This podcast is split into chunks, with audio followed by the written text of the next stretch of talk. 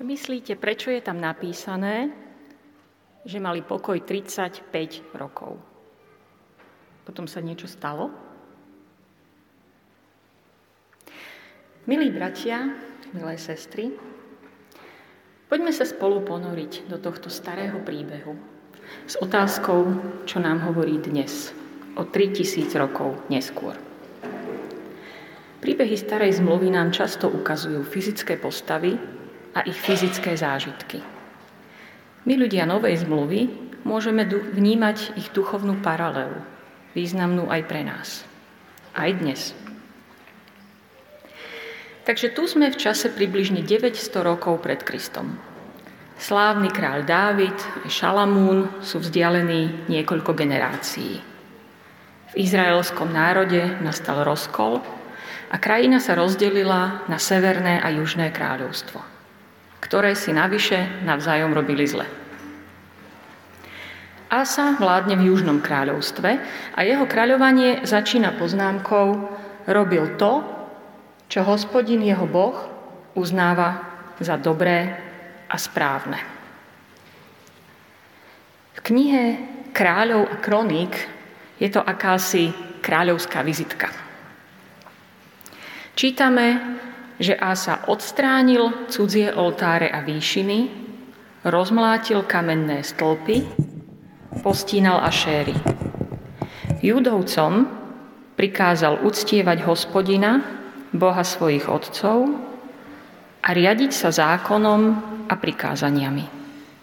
Zo všetkých judských miest odstránil výšiny a kadidlové oltáre. Počas jeho vlády bol v kráľovstve mier. To čítame tak na úvod toho celého príbehu, ešte v texte, ktorý predchádza tomu, čo sme čítali spolu. V celej starej zmluve neustále čítame, že Izrael mal problém s modloslužbou. Vždy niekde slúbili oddanosť hospodinovi a už onedlho sa objavili predmety na uctievanie iných bohov. Rôzne oltáre alebo vyvýšené miesta, kde sa predkladali obety alebo rôzne stĺpy. A šéry boli tiež takéto rituálne stĺpy. Toto rezolútne konanie ukazuje, že pre Asu bolo dôležité, aby bol uctievaný hospodin, a nie modly. A aby chrám bolo to miesto, kde sa bude uctievať. A vidíme, že Boh ich žehnal. V krajine zavládol mier, respektíve v verši 5, hospodin mu dožičil mier. Spomínate si ešte na tú chvíľu, keď ste odovzdali svoj život Ježišovi? Keď ste sa rozhodli vyčistiť priestor svojho srdca, nechať Svetého Ducha, aby obnovil vašu myseľ, keď bolo zrazu také jasné, čo sú modly vo vašom živote a rozhodli ste sa rázne zakročiť.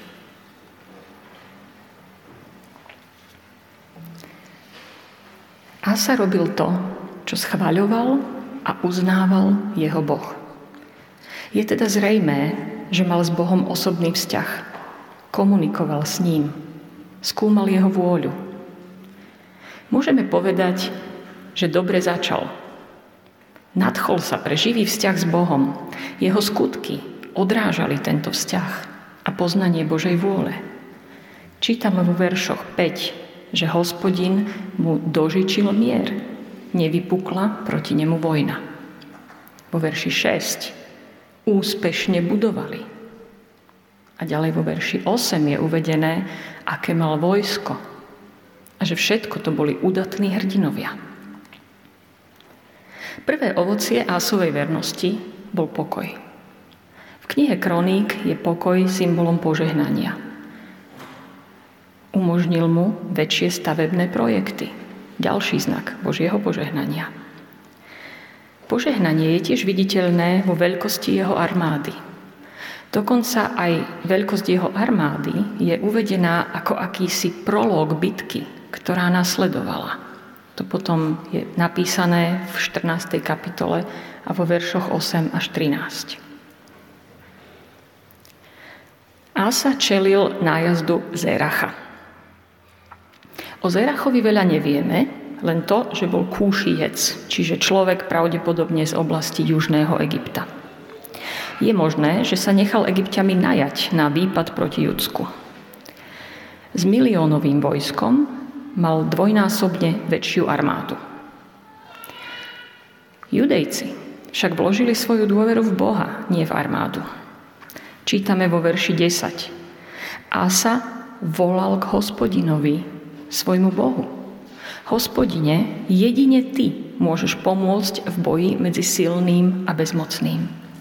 Pomôž nám, hospodin Bože náš, veď na Teba sa spoliehame a v Tvojom mene sme nastúpili proti tomuto mužstvu, množstvu.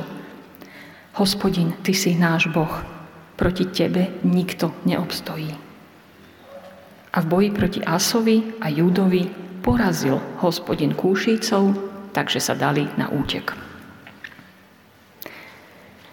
Asová armáda nebola úplne malá a čítame, že to boli udatní hrdinovia. Niekedy sa prirodzene utiekame k Bohu, keď je situácia extrémne zjavná. No ťažšie je to, keď máme z ľudského pohľadu aké také šance. Asa tu videl hospodinovo víťazstvo a chcel upevniť svoj vzťah s ním. Čítame, že oslavovali Boha po víťazstve. To bolo v tých veršoch od 1. v kapitole 15. Po vojne Asa dostal slovo povzbudenia od proroka Azariu. Meno tohto proroka znamená Boh pomohol. Častejšie sa v Biblii stretávame s proroctvom ako výzvou na pokánie, po porážke, alebo potom, keď boli Izraelci roztrúsení medzi iné národy. Možno prekvapí, že tento výrok, že tento prorok prišiel po víťazstve a ponúkol Ásovi povzbudenie a zdôraznil nebezpečenstvo odpadnutia od hospodina. Po verši 2 je písané, ak ho budete hľadať, dá sa vám nájsť. Ak ho však opustíte, opustí aj on vás.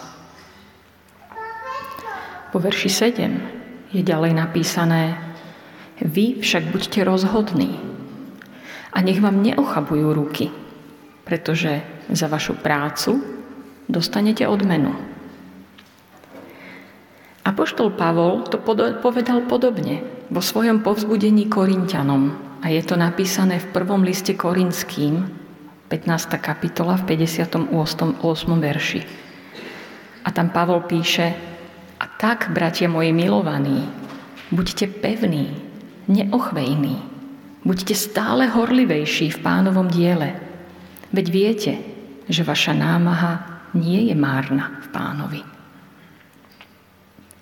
Niekedy je to tak, že na našej ceste s Ježišom nám hospodin dáva výťaziť.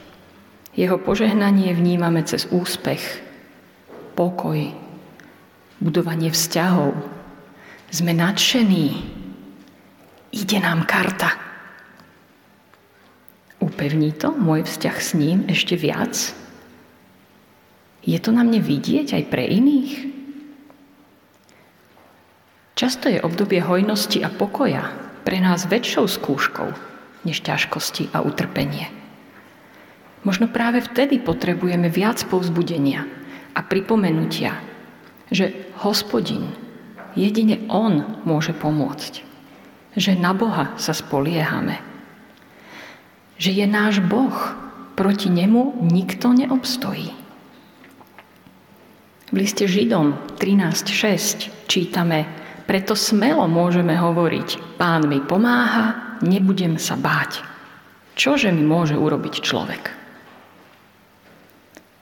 Nikdy nevieme, kedy sa situácia môže zvrtnúť a my budeme čeliť skúške, chorobe, utrpeniu, bolesti. Dokážeme prehlbiť svoj vzťah k Bohu cez obdobia úspechu, výťastiev, upevniť svoju vieru, očistiť svoje uctievanie a rozpoznať, ktoré modly by si mohli získať moju pozornosť. Môžem ja byť ako Azaria, a niekoho povzbudiť v situácii, keď prešiel skúškou a mohol v nej vnímať Božie požehnanie.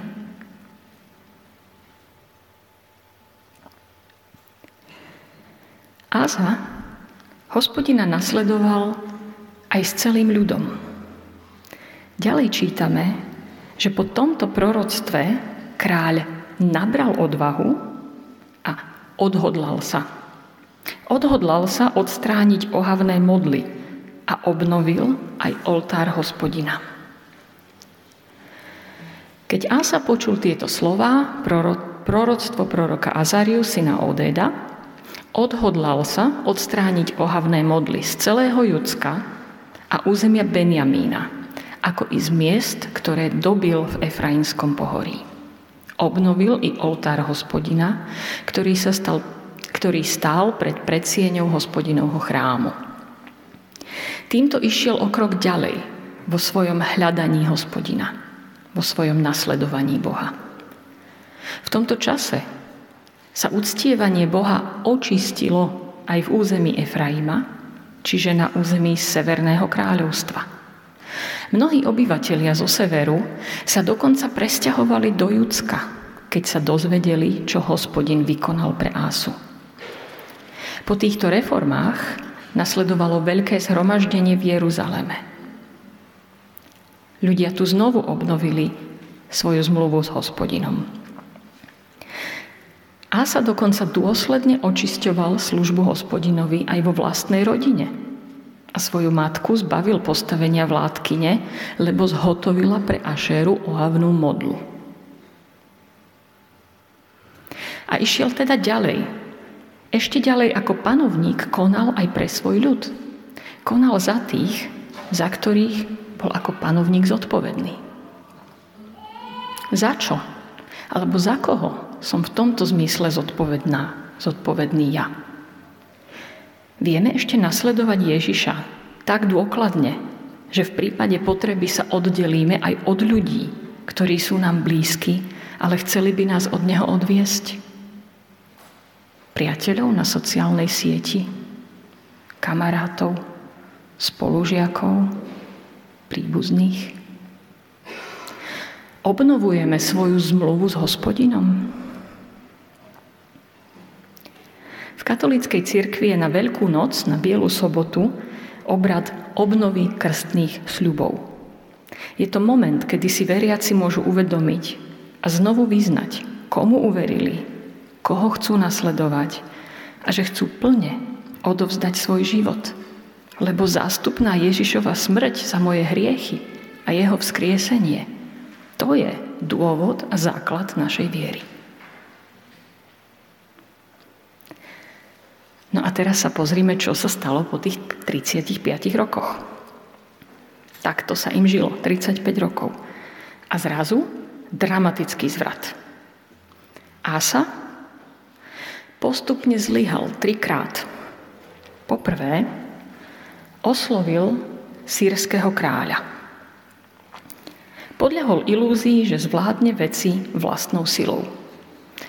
Toto nie je výdobytkom modernej doby.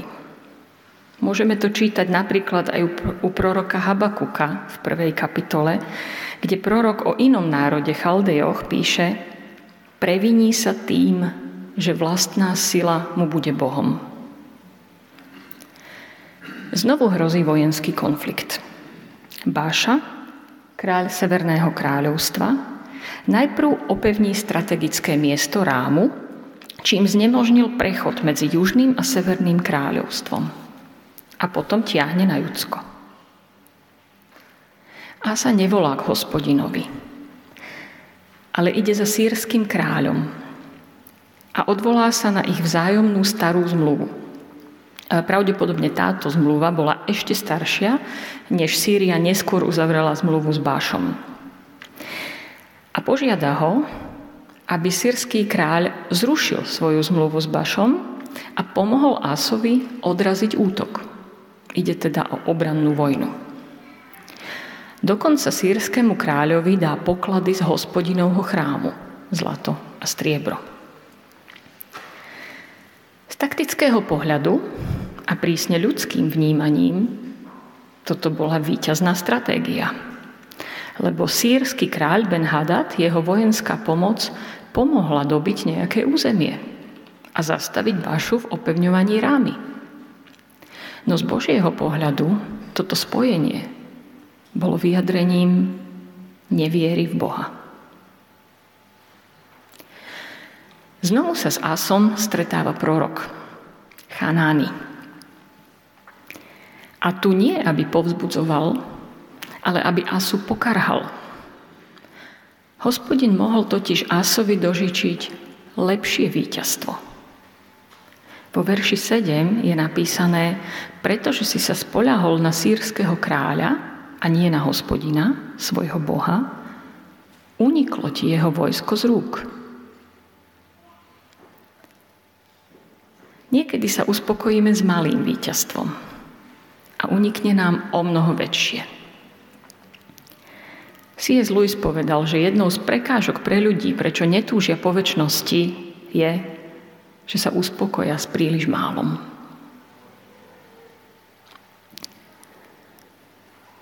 Ďalej vo verši 9 a sa dostáva odpoveď odteraz budeš musieť bojovať. Niekedy nám hospodin dožičí pokoj. Inokedy nám daruje boje a skúšky. Asa obstal v období požehnania, mieru a pokoja. No pri ďalšej skúške sa začal spoliehať na človeka. Boh nám skúšky daruje ako šancu. A je na nás, či tú šancu spoznáme. Charles Haddon Spurgeon, anglický kazateľ, povedal alebo napísal v jednej knihe, keď príjmame príjemné a dobré veci, ľahko povieme, že tie sú od pána a sú nám na dobré. Ale keď prídu skúšky a ťažkosti, hneď hľadáme vysvetlenie, že toto nám na dobré byť nemôže. A sa zlyháva druhýkrát. Uväznil proroka, ktorý ho na to upozornil. A sa tu nekoná v poslušnosti, ako pri Azariovi, ale nahnevá sa a nechá proroka uväzniť. Aj my tak často nechceme počuť výchovné rady iných kresťanov. Radšej ich zatvoríme, vytesníme niekam preč. Tiež tu čítame, že v tom čase Asa utláčal niektorých ľudí. Upieranie spravodlivosti je často sprievodným znakom toho, že opúšťame Ježiša a púšťame sa vlastnou, nesprávnou cestou. No a napokon v chorobe sa spoľahol na lekárov. O niekoľko rokov neskôr a sa ochorie na nohy. A aj tu, vo verši 12, nehľadal pomoc u hospodina, ale u lekárov. Svedčí to okrem iného o tom, že Asa ignoroval skutočnú príčinu svojej choroby, a to neposlušnosť. Minulé úspechy v nasledovaní Ježiša teda nie sú zárukou dobrého konca. Udalosti Asovho života môžeme pozorovať v akomsi oblúku. Asova viera sa prejavila najprv v jeho vlastnom konaní, zjavnom pre jeho okolie. Keď videl hospodinové skutky v boji so Zerachom, povzbudený urobil opatrenia na to, aby aj druhí ľudia správne oslavovali hospodina a odvrátili sa od modloslužby.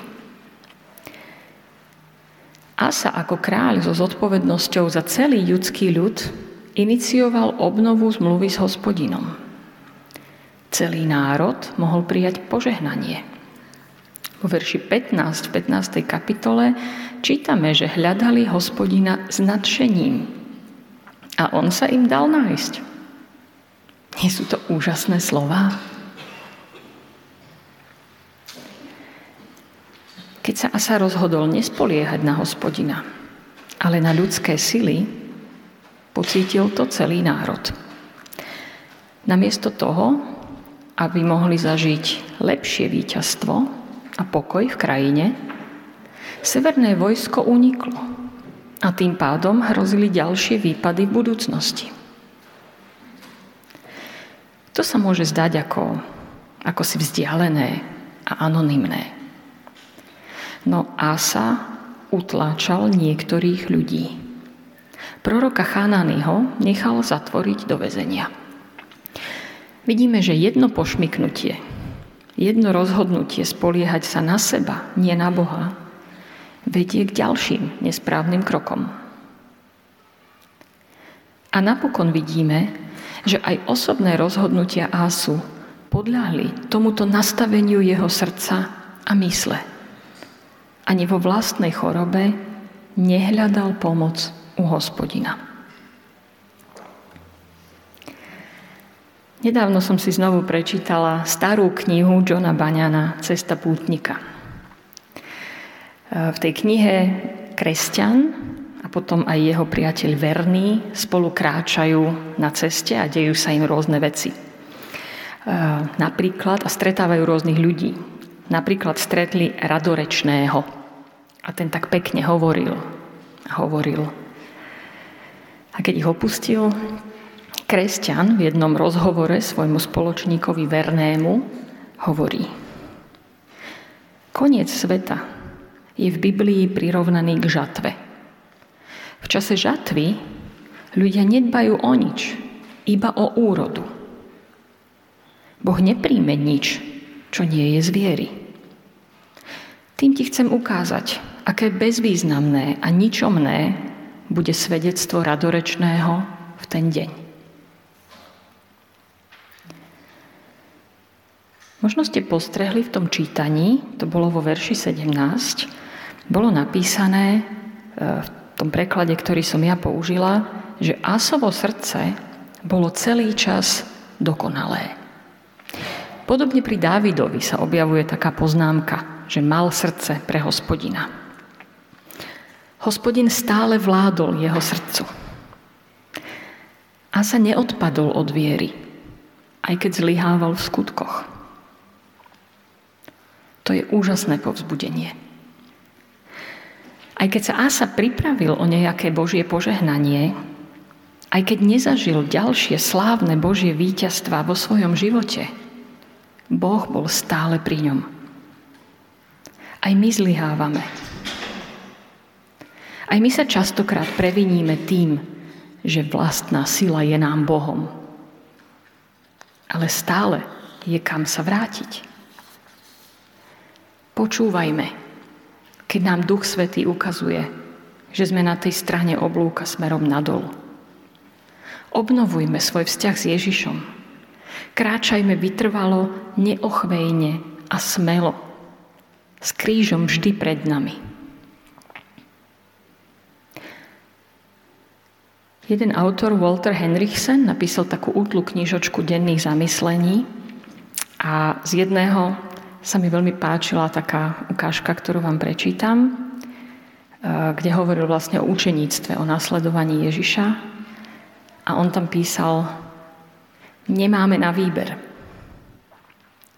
Boh nestvoril učeníctvo na to, aby sme mu robili láskavosť. To on robí láskavosť nám. V deň, kedy svoje učeníctvo vnímaš ako svoju láskavosť voči Bohu, Mal by si to nechať tak. A ďalej pokračuje. Nasledovať Ježiša je ťažké. Ešte ťažšie je však nenasledovať ho. Na to, aby sme dobre skončili, musíme urobiť prvý krok. Aj ten posledný. Aj všetky medzi tým.